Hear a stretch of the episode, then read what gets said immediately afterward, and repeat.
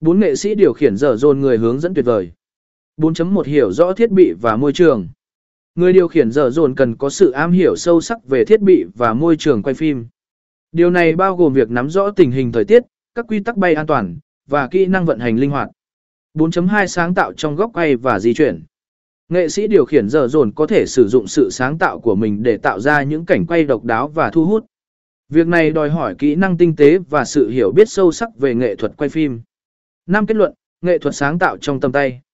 Quay phim sự kiện với giờ dồn và các thiết bị tiên tiến không chỉ đem lại những góc quay mới mẻ mà còn nâng tầm chất lượng của video sự kiện. Sự kết hợp giữa giờ dồn và các thiết bị chuyên nghiệp tạo ra những tác phẩm nghệ thuật độc đáo và ấn tượng, mang lại trải nghiệm không thể quên cho khán giả. Hãy khám